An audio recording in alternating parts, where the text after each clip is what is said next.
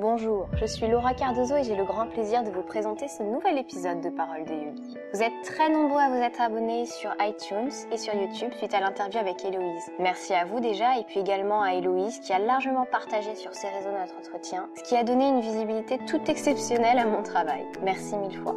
J'ai eu la chance de recevoir des retours hyper positifs et surtout des commentaires comme celui de Lara Tena sur iTunes qui me dit un vrai moment intimiste avec des yogis. Je ne pratique pas du tout, mais depuis que j'ai découvert ce podcast, par curiosité, je cherche un studio pour m'accueillir. Vous avez été plusieurs à me l'écrire et c'est tellement fort ce que je peux ressentir quand je lis ces mots-là parce que c'est tout l'objet du podcast. Donner envie, faire découvrir et apprendre. Bon, sinon, aujourd'hui, je reçois Ondine qui a conçu les tapis de yoga écologiques et éthiques Yoga Matata. En plus d'être magnifiques, ces tapis ont été pensés pour avoir un impact écologique moindre. Elle a ouvert une cagnotte sur Ulule et explose déjà les scores. Alors que je rencontrais Ondine, elle avait déjà dépassé en une semaine seulement la barre des 100%. Vous retrouverez le lien de la cagnotte dans les informations sous le podcast. Et voilà, n'hésitez pas si vous souhaitez participer.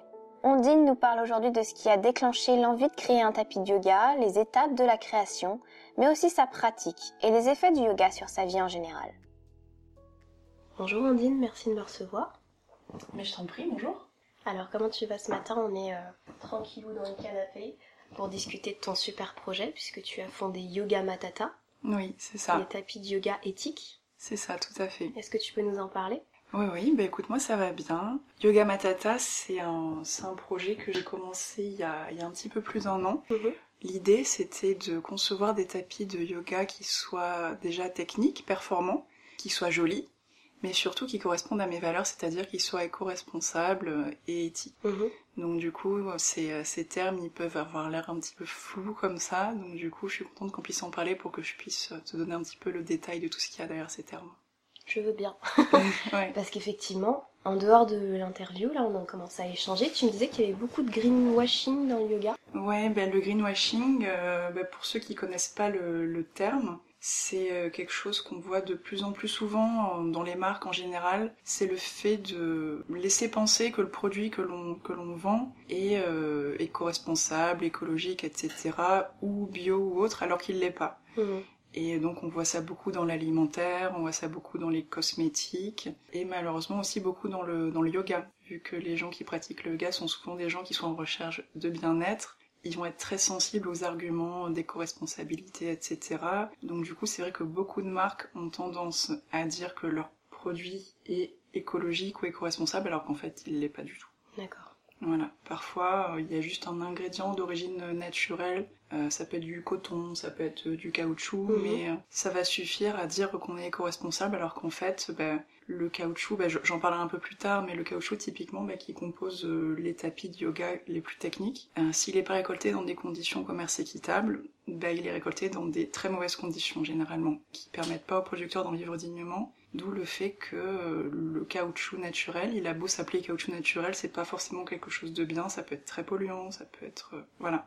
Euh, évidemment, bah, Yoga Matata, c'est des tapis de yoga en caoutchouc commerce équitable. Et à ma connaissance, c'est les seuls du marché qui utilisent du caoutchouc commerce équitable. D'accord. Et du coup, tu as dû faire un certain nombre de recherches, j'imagine, Ouais, j'ai fait à beaucoup de ça pour recherches. faire naître le projet? Exactement. Bah, au début, en fait, euh, moi, ce projet, il est né petit à petit, en fait. Je me suis pas dit, euh, tiens, je vais lancer Yoga Matata et ça va être ça. Et ça a complètement changé en cours de route, en fait. En fait, à la base, euh, je pratique le yoga depuis 3-4 ans. J'ai commencé d'ailleurs euh, le sport tout court, hein, il y a 3-4 ans. D'accord. Voilà, à l'arrivée de la trentaine, euh, là j'ai 32 ans, je vais bientôt en avoir 33. Commencé euh, plusieurs sports. euh, bon, le yoga c'est pas vraiment un sport, mais bon, c'est j'y suis arrivée comme une pratique sportive en fait. Et c'est par la suite que j'ai découvert que c'était bien plus que ça. Donc j'ai commencé euh, commencé à courir, j'ai fait de la boxe, j'ai fait plein de choses qui me plaisaient bien, mais j'avais pas le truc. Et j'ai découvert le yoga un petit peu par hasard, par une amie qui m'a invité à un cours de yoga. Et j'ai adoré. Et je me suis dit, ça y est, ça c'est mon truc, ça me plaît. Et depuis, j'ai pas lâché. J'ai testé plusieurs cours avec plusieurs profs, plusieurs styles. Et euh, donc, j'ai, comme je suis assez engagée sur tout ce qui est éco-responsabilité, éthique, tout ça. D'ailleurs, j'ai un, blog sur ce sujet qui marche pas trop mal depuis deux ans. C'est quoi le nom du blog que tout le monde puisse s'y référer Oui, c'est euh, www.éloge de la curiosité toutattaché.com. D'accord, très chouette. Et j'ai un petit compte Instagram aussi qui commence à bien marcher, euh, c'est Ondinema, sur ces thématiques aussi. D'accord. Donc du coup, comme j'ai été assez engagée sur ces sujets, euh, je me suis dit, bon maintenant il faut que je m'équipe pour euh, mon yoga. Je peux pas me faire prêter des tapis tout le temps, donc voilà, bah, il faut que j'en achète un. Donc j'ai cherché un tapis qui corresponde vraiment à mes valeurs et qui mhm. soit efficace. En fait, j'ai pas trouvé parce que quand je fais des recherches, je fais des recherches vraiment poussées généralement sur ce genre de sujet. ouais. Voilà, j'essaie justement de pas me faire berner par le marketing euh, de marques qui se prétendent écolo et qui le sont pas, vu qu'il y en a, il y en a tellement. Donc je suis tombée sur beaucoup de marques comme ça et du coup j'étais pas contente. Je me suis dit zut, est-ce qu'il n'y a pas une marque qui soit vraiment vraiment engagée? Donc j'ai vu des marques qui faisaient des choses pas mal du tout quand même, mais c'était toujours euh, partiel on voyait toujours qu'il y avait des grosses pistes d'amélioration sur plein, sur plein d'axes en fait de fabrication, de production, de, packaging. Mhm. Voilà, il y avait plein de choses à faire encore. Donc euh, j'arrivais pas à trouver le, tapis qui me correspondait vraiment. Donc bon, j'en ai quand même acheté un qui était, qui était pas mal, mais dont j'étais pas tout à fait satisfaite et surtout qui, qui glissait pas mal. C'est celui qu'une copine avait, je me suis dit bon allez je vais prendre le même, il était pas très cher en plus. Et petit à petit, au fur et à mesure de ma pratique, je me, disais, bon, c'est quand même dommage. Et j'avais cette idée de tapis de yoga à améliorer en tête. Je me disais pas encore, tiens, je vais fabriquer, euh, enfin, je vais faire fabriquer mon propre tapis de yoga. Mais euh, j'avais en tête l'idée qu'on pouvait faire quelque chose, en fait. Qu'il fallait faire quelque chose, même surtout. Et petit à petit, euh, je continuer à voir passer des marques qui se disaient euh, voilà écologiques en PVC. Enfin le PVC, faut savoir que c'est une matière horrible quand même. Euh, j'ai lu euh, la fiche technique du PVC de Greenpeace et bah, je te la ferai lire tout à l'heure si tu veux ou je sais pas si tu peux transmettre le lien au lecteur. Les liens, en tout cas, sur Quand tu lis la, la, fiche technique du PVC de Greenpeace, ça se fait froid dans le dos. Hein. C'est vraiment une matière horrible qui est très difficile à recycler, qui est toxique, qui est pleine d'additifs pour la stabiliser. Euh, euh, souvent des phtalates qui sont des perturbateurs endocriniens. Mhm. Donc tu as des marques qui disent euh, oui, on fait des tapis en PVC sans perturbateurs endocriniens, sans phtalates, mais en fait c'est pas possible. Tu peux pas faire du PVC euh, sans additifs nocifs. Sinon il est pas stable. Et pour que le PVC soit très souple, mhm. il faut mettre beaucoup d'additifs. Donc plus il est souple, plus il est plein d'additifs. un tapis de gaz c'est très souple. Donc voilà, plus j'ai fait ce type de recherche, plus je me suis dit oh là là, non, faut vraiment faire quelque chose. Et en fait, ça m'énervait de voir ce genre de choses. Je trouvais ça pas honnête. C'est de la colère qui est né ton projet, quoi. C'est ça, je trouvais ça pas honnête. Je trouvais qu'on montait aux, gens, on leur disait tenez, votre produit, il est bon pour votre santé, il est co-responsable, alors qu'en fait, pas du tout. Et je trouvais ça assez malhonnête, d'autant plus euh, dans un univers comme le yoga, qui est quand même un univers de bienveillance. Enfin, c'est censé être ça. Donc du coup, ma, petite idée que j'avais en tête, elle a, un peu germé petit à petit, en fait, au fur et à mesure de mes recherches et de ma pratique, et aussi euh, au fur et à mesure de mes recherches de, l'univers du développement durable en général, euh, via le travail que je faisais pour mon blog. Et euh, le hasard a fait que j'ai quitté mon travail en rupture conventionnelle, mhm. et j'avais pas encore décidé de cette idée de création d'entreprise. Et en fait, je me disais, bah, c'est le, moment parfait pour créer un projet, en fait. C'était il y a, voilà, il y a un an et demi déjà. Et je me dis, mais qu'est-ce que je vais faire? Voilà, j'ai du temps libre, j'ai droit au chômage. Voilà, Pôle emploi, c'est quand même le premier soutien des créateurs d'entreprises en France. Ah c'est clair. je me suis dit, je sais que j'ai cette âme entrepreneuriale, j'adore relancer des projets, je suis très polyvalente, euh, voilà, j'adore faire ce genre de choses. Pourquoi pas euh, utiliser cette opportunité pour créer quelque chose d'intéressant qui, qui corresponde à mes valeurs. Donc j'ai plein de passions dans la vie, j'ai eu plein d'idées, j'ai fait un petit brainstorming euh, toute seule dans ma tête et euh, j'ai un peu tout posé et j'ai vu que ce qui ressortait c'était quand même le yoga et tout mm. ce qui est développement durable. Avec d'autres passions aussi que j'avais qui sont le do it yourself, la mode éthique, tout ça. Mm-hmm.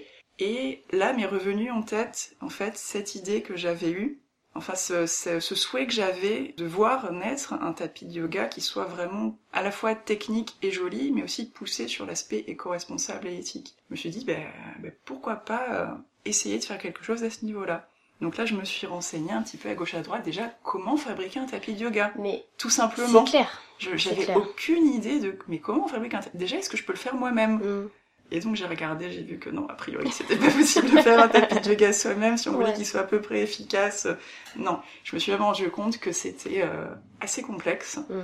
Pour avoir un tapis efficace, en fait, c'est des grosses machines, hein. clairement, c'est des, usines. Donc, euh, moi, je me disais, bon, on peut peut-être faire quelque chose d'un peu artisanal en France impossible. Euh, alors en France, il y a des machines pour faire des tapis de yoga, mais c'est des tapis de yoga en plastique. Donc c'était pas l'idée non plus. Je me suis dit, bon, je vais chercher en Europe. Euh, en Europe, il n'y avait rien. Donc euh, j'ai fouillé un peu partout. J'ai vu qu'il y avait une marque américaine qui avait sa propre usine aux États-Unis. Mhm. Euh, mais c'est une marque qui existe depuis 50 ans, qui voilà, ils ont réussi à avoir le budget faramineux qu'il faut pour lancer une usine. Ça serait mon rêve d'ailleurs à terme, mais bon, on n'y est pas encore. Tu n'y es pas, mais c'est en bonne voie. Ouais, Je ouais. croise les doigts. Ouais, j'espère. et donc du coup, j'ai vu que l'ensemble des marques de yoga du monde font produire en Chine, parce qu'en fait, il y a que là-bas qu'il y a des usines. Donc là, quand j'ai réalisé ça, j'ai eu un coup de, quasiment un coup de déprime en fait, Ouais. en me disant mais il y a que là-bas que je peux faire produire mes tapis de yoga, et en même temps, euh, est-ce qu'on peut faire produire en Chine et se dire marque éthique, éco-responsable, etc. Ça colle pas. Ça colle pas du tout dans l'idée. Et donc là, j'ai failli abandonner le projet.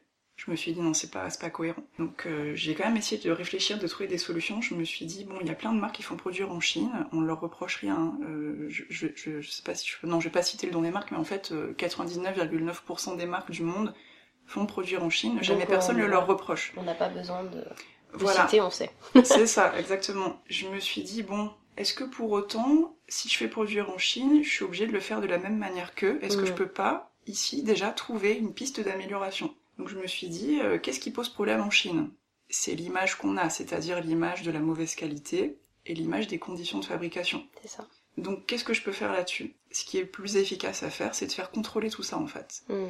Donc je me suis renseignée comment font les marques éthiques pour contrôler la fabrication quand elle se passe dans des pays étrangers comme ça. J'ai vu qu'il n'y avait pas de label ou de certificat pour les conditions de fabrication comme peut y avoir pour le textile par Mhm. exemple. Euh, J'ai vu qu'il y avait des marques qui disaient euh, on sait que c'est euh, bien fabriqué dans de bonnes conditions parce qu'on se rend sur place de temps en temps. Oui, bon, ça va. Ça m'a pas convaincue. Je me dis que moi, petite parisienne, si je me rends sur place de temps en temps en Chine, je serais pas capable de savoir si c'est fabriqué dans de bonnes conditions. Mm.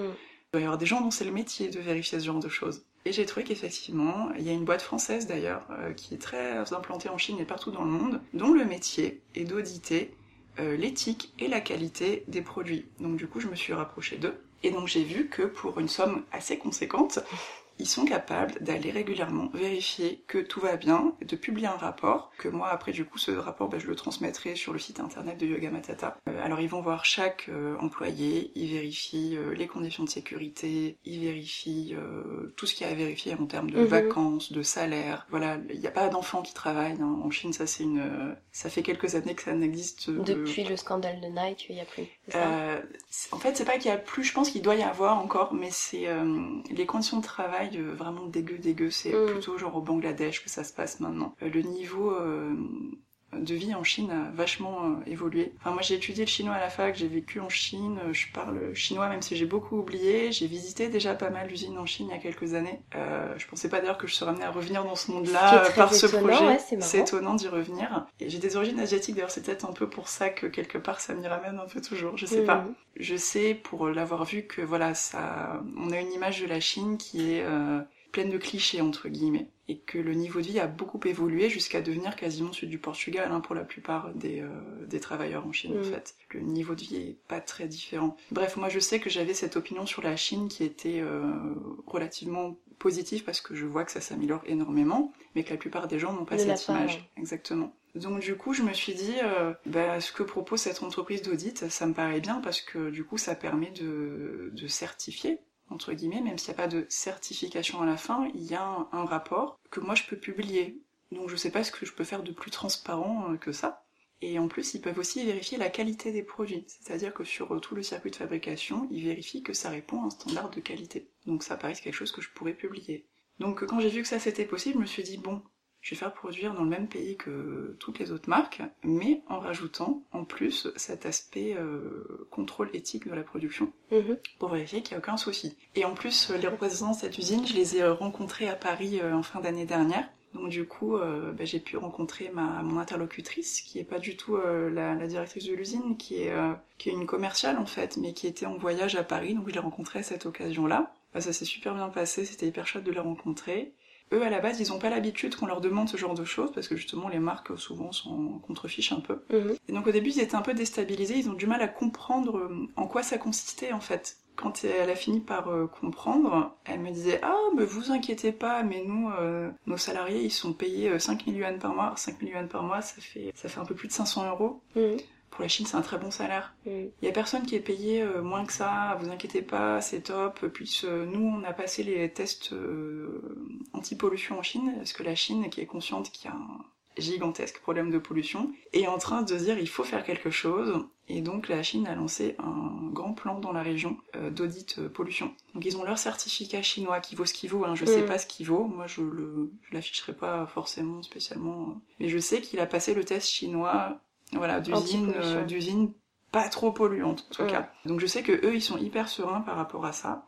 Donc moi je, je suis assez contente d'avoir réussi à mettre ça en place puisque je pouvais pas faire autrement de toute manière, euh, puisque c'est pas possible actuellement. Je me suis dit que voilà, si je peux faire produire en Chine avec des conditions de production correctes qui sont certifiées, bah après tout, pourquoi pas lancer le projet? Mhm. Donc là je me suis remise sur les rails et là sont arrivés tout plein de soucis en termes de technique, de D'accord. voilà. En fait, pendant un an, ça a été des hauts et des bas et des euh, donc voilà, quand j'ai réussi à mettre ça en place, après je me suis dit bon, quel type de produit je souhaiterais pour euh, ce projet. C'est ça, qu'est-ce que tu voyais toi au départ? Voilà. Je me suis dit bon, j'aimerais quelque chose déjà le plus naturel possible. Il faut un produit qui soit non toxique, il me Mhm. faut un produit qui soit idéalement à l'impact carbone réduit. Et donc en fait, quand tu contactes euh, des usines en Chine, ils ont l'habitude de faire fabriquer des tapis de yoga, donc ils te proposent des solutions entre guillemets clés en main Mm.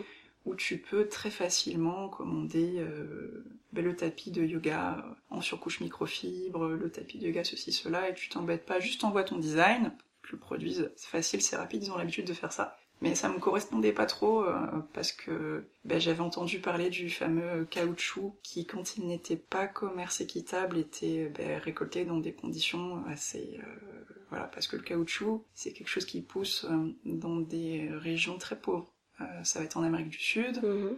en Afrique ou en Asie de l'Est. Voilà, souvent c'est non seulement c'est pas récolté dans de bonnes conditions, mais le cours mondial du caoutchouc est trop bas pour que les producteurs puissent en vivre dignement. Donc du coup, euh, sachant que j'allais avoir un caoutchouc comme ça sur mes produits, a priori, euh, ben, j'étais pas contente. Mm. Ça me convenait pas, je me disais, là il y a encore quelque chose à faire. Donc vraiment l'histoire du yoga matata, c'est vraiment à chaque étape du projet, je me suis dit, non, ça ça va pas, il y a quelque chose à faire. Qu'est-ce que je peux faire pour améliorer cette prochaine étape? Donc là c'était l'étape du caoutchouc, c'était la deuxième étape. Comment on peut améliorer ça? Donc j'ai tapé sur Google euh, caoutchouc bio, j'ai vu que ça existait pas le caoutchouc bio. Chou, Et j'ai vu qu'il existait du caoutchouc commerce équitable et qu'il y avait même une ONG qui s'occupait voilà, de défendre ça et de mettre en relation euh, des entrepreneurs, des entreprises avec des producteurs de caoutchouc commerce équitable. Donc là, je suis entrée en contact avec eux. J'ai parlé avec eux, ils m'ont envoyé tous leurs euh, voilà, rapports, leurs chiffres. Et donc ils m'ont convaincu du fait que c'était euh, non seulement intéressant en termes écologiques, et en plus qui sont des plantations commerce équitable, donc qui permettent aux producteurs d'en vivre dignement. D'accord. Donc sur ces deux aspects, j'étais euh, assez convaincue par, euh, par le projet. Donc voilà, pour cette ONG, il y a des frais d'abonnement qui sont reversés intégralement aux producteurs. Enfin, c'est assez bien pensé. Mis ça en place, c'était compliqué parce que du coup, ils avaient pas beaucoup de producteurs à me proposer, il y en a pas beaucoup qui font commerce équitable. C'est beaucoup plus cher. Bah oui, C'est aussi pour ça qu'il y en a pas beaucoup, c'est vraiment beaucoup, beaucoup, beaucoup plus cher. C'est assez dingue euh, le coût du caoutchouc par rapport à un autre tapis en caoutchouc, je pense qu'il fait x5. Mais bon, euh, la qualité a un prix, hein, j'ai envie de dire. Euh, ce qui est fait de manière euh, équitable et digne, euh, bah, ça a son prix, c'est normal. Et c'est ce qu'on est en train d'apprendre en ce moment dans nos sociétés un petit peu. Exactement, exactement. Comme manger bio, c'est plus cher, eh ben, c'est parce que c'est plus cher à produire. Les cosmétiques naturels et de qualité, c'est plus cher aussi parce que c'est plus cher à produire. C'est voilà, c'est ça. Et donc je me suis dit bon, c'est plus cher, mais je pense que les gens seront prêts à entendre ce discours, le fait que bah oui, ça sera un tapis qui sera un peu plus cher que les autres, mais parce que euh, y a une raison derrière. Mhm. Il y a même plusieurs raisons. Euh, voilà. On a trouvé cette petite coopérative au Sri Lanka qui travaille déjà avec l'ONG et l'ont sélectionné pour moi en fait. Donc j'ai envoyé des échantillons à l'usine. Donc là ils ont commencé à faire des tests et ils se sont rendus compte que ça marchait pas. Parce que ben, le caoutchouc commerce équitable, enfin le caoutchouc tout court, qu'il soit commerce équitable ou pas d'ailleurs, comme c'est un produit naturel, euh, issu d'un arbre, selon l'endroit où il pousse, il a des propriétés différentes en fait, et une texture différente, Mhm. et il se travaille différemment. Et eux, ils avaient l'habitude de travailler avec du caoutchouc du Vietnam. C'est le caoutchouc qui est le plus adapté pour faire des produits de type euh, tapis de yoga. Il est, en fait, il est complètement Différent. différent. Ils m'ont envoyé des photos. Euh, la couleur est différente. Ils m'ont dit qu'il est beaucoup plus visqueux, beaucoup plus ceci, cela. Bref, ils n'ont pas réussi à en faire des tapis de yoga. Et là, je me suis dit, c'est la catastrophe. Parce que je. Enfin, t'avais une solution Voilà. et quoi. Exactement. Là, je me suis changée en technicienne. J'ai essayé de tout apprendre sur le caoutchouc, de tout savoir, euh, de contacter des experts, de savoir, en disant il y a forcément moyen de régler le problème, ça reste quand même la même catégorie de caoutchouc, Mm. on peut forcément faire quelque chose, il n'y a pas de raison. Donc là, voilà, j'ai j'ai contacté voilà donc euh, les experts du Sri Lanka, les techniciens de Chine, les départements de R&D, les fait parler entre eux. Euh, on a renvoyé des échantillons et ils ont fait euh, d'au- de nouveaux tests en termes de technique. C'était compliqué, mais ils ont réussi à faire des tapis en caoutchouc commerce équitable. Gros soulagement, mais ça avait pris encore euh, six mois de retard sur le projet de faire tous ces trucs de technique. La grosse étape franchie et restait euh, l'aspect euh, liège. Donc pour le liège, c'était assez facile Mais parce comment tu t'es dit je vais faire un tapis en liège? En fait, ça faisait partie des solutions que proposait de base l'usine. Ils pouvaient proposer des, ils pouvaient faire des tapis en PVC, des Mhm. tapis en, en caoutchouc et surcouche microfibre, des tapis en caoutchouc tout court, des tapis en liège aussi, en caoutchouc et liège. Et moi, en fait, j'ai adoré le concept de base du caoutchouc et du liège. C'est pour ça que de base, je me suis assez focalisée sur euh, ce produit-là. Parce Mhm. que je trouvais ça beau, j'aimais l'idée. Euh, j'aimais l'idée que le liège, en plus, ce soit ben, comme le caoutchouc, une matière première qui nécessite pas l'abattage euh, des arbres. Mhm, C'est vrai. Puisque voilà, le caoutchouc. Tu euh, juste euh, pour ça. le liège autour. Exactement, le liège c'est une écorce. Le hasard a fait que euh, la Chine travaillait déjà avec un fournisseur de liège au Portugal. Le Portugal qui est euh, le premier producteur mondial de liège. Oui, je sais bien. Ouais, Quand je partais en vacances là-bas, il suffit d'aller sur les routes et, et tu vois Ouais, tous les arbres sans... partout. Non, pas- il n'y a pas toute l'écorce qui est enlevée, mais il y a une section Ouais. de l'arbre où tu vois euh, l'arbre un peu dénudé comme ça. C'est ça. Pendant des kilomètres, ouais, c'est vrai. Exactement, c'est comme ça que ça fonctionne. Et euh, du coup, euh, la chance faisait que du coup, je me suis renseignée sur ce producteur, et c'est un producteur qui est hyper engagé sur euh, la gestion euh, durable des plantations. Pour une fois, j'ai pas eu moi à chercher le producteur et à faire changer la source de matière première, donc ça c'est top. Ça m'a facilité la tâche. Alors donc on a réussi à faire des tapis euh, 2 mm d'épaisseur et 4 mm d'épaisseur. Ouais, super. Euh, je voulais faire des tapis euh, un peu plus fins, pliables pour le voyage. Mhm. Par contre, ils n'ont pas réussi. 2 mm, c'est déjà pas mal, hein. Ouais, c'est pas mal, ça peut se plier, mais là le problème qu'on rencontre sur le 2 mm, c'est que c'est le liège qui est fragile. Tu peux Mm. pas trop le plier le liège. Même si la surcouche de liège est assez euh, solide, à force de la plier, Ça l'abîme. ça peut l'abîmer et voilà. Donc du coup, euh, je m'étais dit euh, pourquoi pas éventuellement lancer une gamme de tapis de voyage. Bon, du coup, il y aurait peut-être au début une surcouche microfibre à voir. Ça m'embêtait l'idée de mettre une partie euh, issue de la pétrochimie, qui est la microfibre. Du coup, d'ailleurs, j'envisage le fait de faire des tapis juste en caoutchouc, sans Oui, pourquoi pas, c'est ce que j'allais euh, te dire. Juste en caoutchouc. euh, Exactement. ouais. C'est tout à fait possible et je l'envisage. hmm. Parce que ça fait des tapis de très bonne qualité généralement, qui ont l'avantage d'être tout végétaux. Euh, là, ils seraient en caoutchouc commerce équitable, ce serait top. Mais par contre, ils peuvent pas être imprimés. Donc, du Donc, coup, j'avais envie de commencer par quelque chose de joli. Euh, pour me lancer, j'avais envie de tapis qui soient vraiment impactants en termes Ouais, de ils, sont, design. ils sont très beaux. Ah, merci. Vraiment. J'ai fait le design moi-même.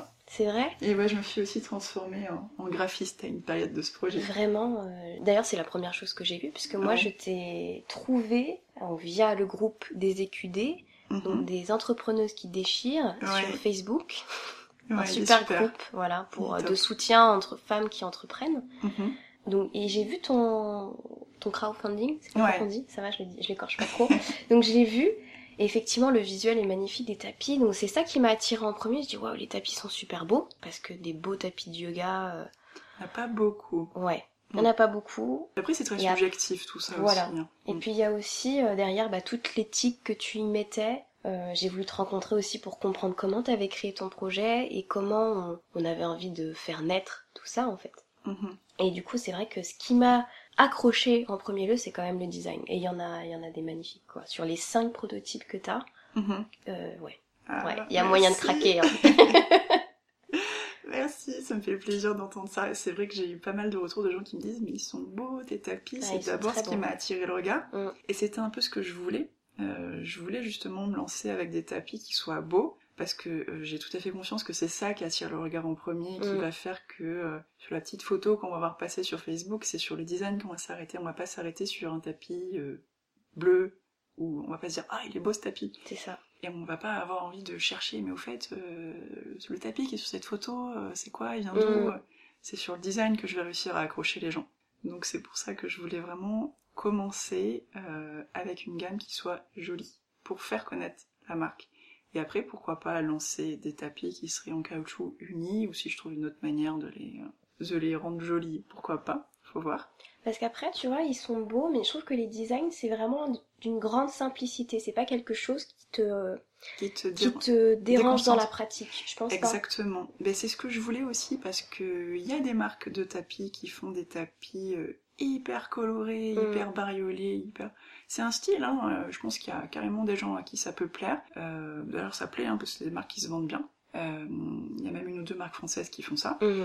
Alors après, c'est voilà, c'est un style. Moi, je sais que c'est pas le mien. Euh, c'est des choses qui me parlent pas, ça me déconcentre, euh, je trouve pas ça très... Enfin, yoga pour moi, c'est trop. Et euh, c'est pour ça que j'avais envie de, ok, faire quelque chose de joli, mais faire quelque chose de zen quand même. C'est un peu l'idée, on est au yoga. Quelque chose qui te soit au moins, qui soit pas utilisé dans ta pratique déjà. C'est ça.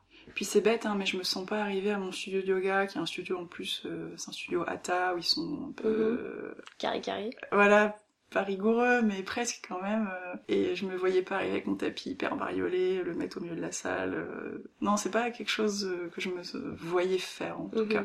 Donc là, par contre, bah, je me suis déjà rendue à mon studio avec mes tapis et j'ai même eu des élèves qui sont venus me voir en me disant mais il est trop beau ton tapis, tu l'as acheté où? Et ça fait déjà plusieurs mois que je fais ça, que je vais au studio avec mon tapis et même à plusieurs cours différents. Mhm. Et c'est vrai que de voir l'intérêt des gens euh, ça m'a toujours un peu motivée de me dire oui bon ça plaît. Euh, même des, des, hommes hein, qui viennent me voir euh, parce que justement bah, c'est pas bling bling clinquant avec du rose et tout. Donc du coup ça leur parle aussi aux hommes. Mhm. et du coup ça m'a fait plaisir ça m'a encouragé dans le fait que l'apparence du tapis plaisait. Et du coup il y a quand tu pratiques toi sur ton tapis est-ce que tu arrives à te concentrer quand même dans ta pratique ou est-ce que tu as un petit côté? Tu vois les deux premières minutes ah, c'est mon tapis je suis trop fière quoi alors à chaque fois, au, début, j'avoue, les deux trois premières fois où j'ai pratiqué le yoga avec, j'étais euh, à moitié dans ma pratique mm. et à moitié sur euh, comment il se comporte mon tapis, est-ce qu'il est bien, est-ce qu'il voilà, j'étais à moitié dans la phase de, test en même temps du produit. Après, petit à petit, bah, du coup, voilà, je le connaissais, donc après j'ai pleinement profité de mes séances de yoga sans penser à mon tapis. Mais c'est vrai que parfois, euh, régulièrement, je me dis ah il est chouette mon tapis quand même. Ouais, c'est un truc euh, qui parfois me, revient même pendant ma séance de ah ben je suis en chien tête en bas et ça glisse pas, ça fait plaisir. Ouais. Il y a de la fierté quand même. Ouais, il y a un petit peu de fierté. Je sais que ce soit pas une fierté mal placée, mais quand même, je suis contente de ce que j'ai réussi à, à mettre en place. contente d'avoir créé quelque chose. Le yoga, ça t'a aidé dans ton processus, au-delà du fait que ce soit déjà le grand thème mhm. de ton, de ta création? Mais est-ce que ça t'a aidé d'avoir euh, tes séances régulières de hatha, par exemple, euh, pour mhm. poser les choses et pour créer? Ça m'a aidé, euh, je pense que ça m'a aidé d'une manière peut-être un peu plus globale, dans le sens où je pense que le yoga tout court m'a aidé en fait dans ma vie en, général. Quand je parle de, yoga à mes proches, à mes amis, quoi, qui connaissent pas forcément, généralement ce que je leur dis en premier, c'est que ça m'a vraiment changé ma vision de moi-même. Hmm. C'est pour ça d'ailleurs que j'ai autant accroché au yoga, que j'ai pas autant accroché à, d'autres pratiques, entre guillemets, sportives, parce que vraiment, depuis que je me suis mise au yoga, non seulement mon corps s'est assoupli, mais je me retrouve à faire des choses que je me pensais tout à fait incapable de faire en fait. Bah oui, tu as osé un sacré projet là. Ouais, mais euh, alors déjà dans cet aspect-là, par rapport à ce projet, mais même euh, tout bêtement dans, dans ma pratique, dans ma pratique même, je, fais des choses que je me croyais vraiment complètement incapable de faire. Et si tu m'avais dit, je sais pas, il y a deux ans, euh, ouais, bah dans deux ans tu serais capable de faire la posture sur la tête, j'aurais dit, ah, la blague, non, c'est pas possible, moi jamais j'arriverai à faire ça. Et ben en fait, maintenant j'y arrive. Et c'est ce genre de petites choses qui pour moi étaient mais, euh, d'une autre planète. Et en fait, quand tu te rends compte que tu es capable de faire des choses que tu pensais impossibles, tu te dis, euh, bon, ben en fait, je peux faire plein de choses que que je pensais impossible. Donc pourquoi pas aussi lancer un projet, pourquoi pas euh, tenter des choses, des nouvelles choses dans la vie. Ça donne une confiance en fait. Mm. Ça donne une capacité de concentration, moi je trouve, ça donne une sérénité. Et tout ça, euh, je ressens vraiment que ça m'a, ça m'aide dans ma vie en général déjà. Et euh, ça m'a forcément aidé. je saurais pas te dire concrètement comment, pourquoi, mais c'est sûr que ça m'a aidé. Je le ressens. C'est sûr. Vu que ça m'a aidé pour ma vie en général, forcément ça m'a aidé à, à mener à bien ce projet, je pense. Avoir confiance en moi pour le faire. Mm. Même si, euh, ma confiance en moi, je l'avais entre guillemets via mes proches qui me soutiennent beaucoup. J'ai la chance d'être euh, très bien entourée, j'ai des, des, amis euh, formidables.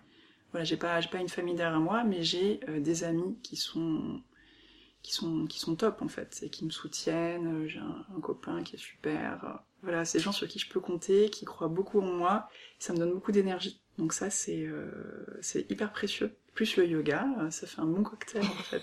Et j'avais une question aussi, ça fait longtemps que je l'ai pas posée dans mes podcasts, mais je l'aime bien. Est-ce qu'il y a euh, un cours en particulier qui t'a marqué? Un cours de yoga qui t'a... Ouais, qui t'a... Je sais pas, soit transporté, soit appris une grande leçon? T'as comme ça un souvenir ou pas? Ouais, ben en fait j'ai fait plein de cours de yoga très différents, très variés, et euh, j'ai plein d'anecdotes sur plein de cours. C'est parti il y a un cours qui m'a marqué d'une manière un peu étonnante. Euh, c'était, euh, euh, je sais pas si tu connais, bah, mon studio c'est Shivananda en fait. J'ai mm beaucoup à Shivananda. C'était donc j'ai fait tous les stages, stage yoga 1, yoga 2, 2, 2 bis, yoga 3, t'as des niveaux. C'est vrai que chez Shivananda ils sont très c'est ça. Tu peux aussi faire les cours euh, individuellement, mais j'ai vraiment suivi tous les stages mhm. niveau par niveau. J'avais adoré le niveau 2 parce que le prof était sensationnel. Euh, d'ailleurs, on est à peu près tous restés en contact, les élèves du niveau 2 et le prof, euh, qui est top, qui s'appelle Théo, s'il m'écoute. Il est génial. il, donne cours à la, moitié du temps en Bulgarie et la moitié du temps en France. Mhm. Et donc à la dernière séance de, du stage niveau 2, euh, on a fait euh, cette petite pratique qui s'appelle le tratak, j'imagine que tu dois connaître, c'est le mhm. fait de fixer une bougie. Alors, je connaissais pas du tout, je me disais mais qu'est-ce qu'il fait Il est en train de nous allumer une bougie qui est au milieu de la pièce? Qu'est-ce que c'est que ça? Ça fait peur peut-être au départ, ce genre de truc. Je me disais mais je suis pas là pour fixer une bougie. et donc il nous a expliqué un petit peu en quoi ça consistait. Et euh, donc voilà, on a fixé notre petite bougie pendant un long moment. C'était très long. Et ça m'a procuré un bien-être complètement fou. J'ai adoré ce truc, du coup, bah, parfois je le refais chez moi. Mhm. Je m'étais dit, mais jamais je vais pouvoir fixer une bougie comme ça. Et j'ai réussi, à, un moment, j'arrivais à ne même plus cligner des yeux, en fait. C'était très étrange. J'arrivais à fixer la bougie, la regarder, j'avais les yeux qui pleuraient. Oui, c'est vrai. mais euh, ils se fermaient plus, en fait, pendant une ou deux minutes. Ils se sont pas fermés, mais comme ils pleuraient, ils étaient, ils étaient pas secs. Enfin, mhm. c'était très étrange ce qui se produisait. Et après, je me sentais vachement bien. Donc ce cours était très surprenant. Ça, apporte une maîtrise et une concentration très forte, donc on se recentre. Ouais. c'est comme si on s'alignait. En tout cas, j'ai cette sensation-là quand je l'avais pratiqué. Hmm. De la concentration, elle est tellement sur un point que tu ne peux pas t'éparpiller dans ta tête. Hmm. Tu peux pas, tu peux pas échapper à cette flamme. Donc euh, c'est très hypnotisant aussi. Je sais pas si on dit hypnotisant ou hypnotique. Mais... Je ne sais pas non plus là, comme ça tu me mets un doute. Mais c'est vrai que la flamme, ça a un petit côté, euh... ouais, hypnotisant. Ou je sais pas. Il y a une autre pratique comme ça qui a, été étonnante pour toi? Ben, J'en parlais tout à l'heure, euh, le coup de la posture sur la tête, euh, j'ai vraiment cru que ça serait un truc que j'arriverais jamais à faire de ma vie. Enfin, pour moi, c'était un truc inaccessible. Hmm. En plus, je suis très grande, je suis fine, euh, du coup, j'ai un centre de gravité qui est très haut. Donc, tout ce genre de truc, c'est un peu difficile pour moi, enfin, plus que pour d'autres, on va dire. Et ben, ça m'a pris du temps. ça m'a pris beaucoup de temps. Mais en fait, le fait de réussir à être entre guillemets à l'aise, parce que je suis pas encore 100% à l'aise, mais être suffisamment à l'aise sur ma posture sur la tête pour euh, la tenir un certain temps, faire des petites variations. Mhm. Ça, c'est quelque chose qui m'a marqué en soi, du, fait que ça, ça marquait un peu une espèce, pas d'étape, mais c'est quand même quelque chose de qui, qui, avait un poids, une importance pour moi, le fait de réussir à faire cette chose que je pensais impossible. Et d'autres, hein, mais celle-ci a été pour moi la plus marquante en tout cas. Parce qu'elle est impressionnante, vraiment. Ouais, c'est ça, en fait, on s'en fait tout un monde. Et donc j'ai une ou deux photos de moi euh, où je suis en train de faire la posture sur la tête, même si je partage pas beaucoup de, de photos du yoga, j'en ai, j'en ai quelques-unes quand même. Euh, et quand je montre ça à mes amis, ils disaient mais waouh, mais t'es mm. trop forte, mais t'es trop souple. Je leur dis mais non, mais c'est pas du tout de la souplesse, hein, on s'en fait une idée euh, incroyable de cette posture, alors qu'en fait, bah, Shivananda, c'est une posture débutante, c'est une des premières qu'on apprend. On commence à la pratiquer en niveau 2, et euh, je me souviens qu'à la fin du stage niveau 2, euh, sur 10 élèves, on n'était que plus que deux à avoir du mal à la faire. Je faisais partie de ces deux-là d'ailleurs. Mm. Hein. Tous les autres, ils géraient. C'est un truc que la plupart des gens gèrent en fait assez facilement assez rapidement. Une fois qu'ils ont, qu'on leur a bien expliqué le mécanisme, qu'ils comprennent que c'est pas une question ni de musculature, ni de, euh, ni de souplesse, C'est une question d'équilibre. Oui, de, de juste placer ton corps au bon endroit, d'alignement. Exactement. Voilà. Mm. Et, euh, et d'ailleurs, je me souviens euh, à mon cours niveau 2, niveau 3, non, c'était au cours niveau 3. Et il y avait euh, cet élève qui avait, je pense, franchement, plus de 80 ans, Hmm. qui faisait sa posture sur la tête, et moi, j'y arrivais toujours pas. D'accord. Je commençais le stage niveau 3 et j'y arrivais toujours pas. Enfin, j'arrivais à la faire vite fait, mais j'étais pas stable en fait, je la faisais mal quoi. Et, euh, et lui, je le voyais, il, il y arrivait, il était serein. En plus, c'était un, un beau papy de 80 ans, tu voyais qu'il était. euh, Je sais pas, il dégageait un truc. Et il faisait ça les doigts dans le nez, hein. C'était- c'était dingue. Et je me disais, bon, ben, je peux. Je peux y arriver quand même. Et euh, ça m'a ça m'a donné de l'énergie, tu Ça vois. ça m'a- décomplexé. Ça m'a décomplexé. Je me suis dit, bon, à force de travail, Mm. euh, c'est quelque chose qui est accessible. Faut arrêter de s'en faire tout un monde. Et euh, petit à petit, voilà, j'y suis arrivée. Et tu sais que cette posture, on dit beaucoup que c'est une façon de voir le monde autrement, parce que la tête en bas, Mhm. on n'est pas du tout habitué à avoir ça. Quand on la passe, on dit que c'est comme si on avait passé aussi un- une étape quelque part dans notre vision du monde et qu'on est capable de renverser les choses, qu'on est capable de voir les choses sous un autre angle. Parce D'accord. que c'est complètement ça qui se passe euh, dans la posture. C'est sûr, ouais. Et, et effectivement, parfois c'est difficile à trouver parce que comme on a la tête en bas, on n'a plus aucun repère. Mm. Tu vois? Et le temps de s'habituer à ce changement, à ce switch des repères, on galère un petit peu. Mais dans le mental, dans la symbolique aussi de la posture, bah, il y a ce truc-là de dire je suis capable de switcher maintenant sur un autre mode et de, et de voir les choses autrement.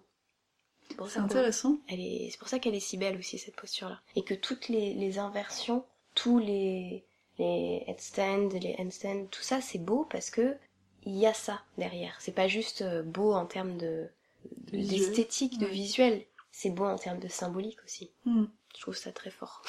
Ouais, c'est marrant que ça corresponde d'ailleurs à peu près euh, au moment où, j'ai un peu lancé mon projet, le moment où j'ai réussi à faire cette fameuse posture. Ah bah tu vois, ça connecte. Ouais, peut-être qu'il y a un lien, écoute, va savoir. Peut-être. C'est intéressant ce que tu dis. Mais en tout cas, moi je voulais te remercier pour cette interview, d'avoir pris le temps de me recevoir, d'avoir pris le temps de m'expliquer tout Ouais. ton projet. Je te Je crois souhaite. je te l'ai même euh, pas euh, expliqué euh, en entier, je crois qu'il y a encore un milliard de choses à dire, mais euh, on n'a pas parlé du packaging, on n'a pas parlé de... Mais euh, on s'arrête plus hein, si... euh, C'est ça. Ouais, Comme ça, les gens ils vont avoir envie de te ils vont découvrir. avoir une petite surprise, ouais. Voilà, de cliquer aussi sur le lien Ulule que je vais mettre euh, en barre de description, euh, que ce soit sur iTunes ou sur YouTube, je vais me débrouiller pour Ouais. qu'ils puissent voir justement cette campagne qui est déjà à 102%.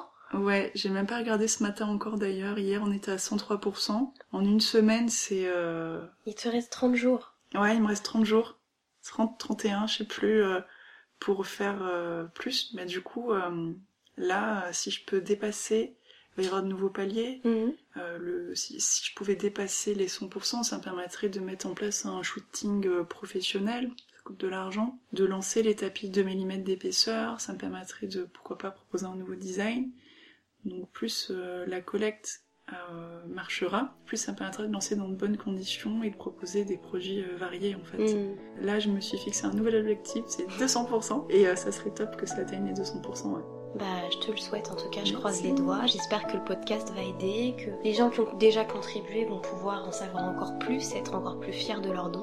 Mhm. Voilà, donc je te souhaite que du bonheur et juste que ça marche en fait. Merci, c'est gentil. Merci beaucoup. Namasté. Namasté. J'espère comme d'habitude que ce podcast vous aura plu.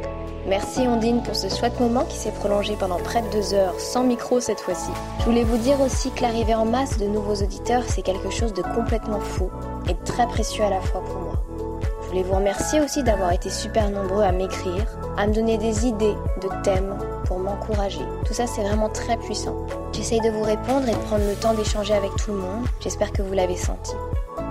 Le prochain épisode arrivera dans deux semaines, on reprend le rythme normal de publication. Vous avez eu en avance celui-ci car je voulais vraiment aider Ondine pour sa collecte et vous laisser le temps d'aller faire un tour ou d'aller faire quelques dons sur sa page si vous le souhaitiez.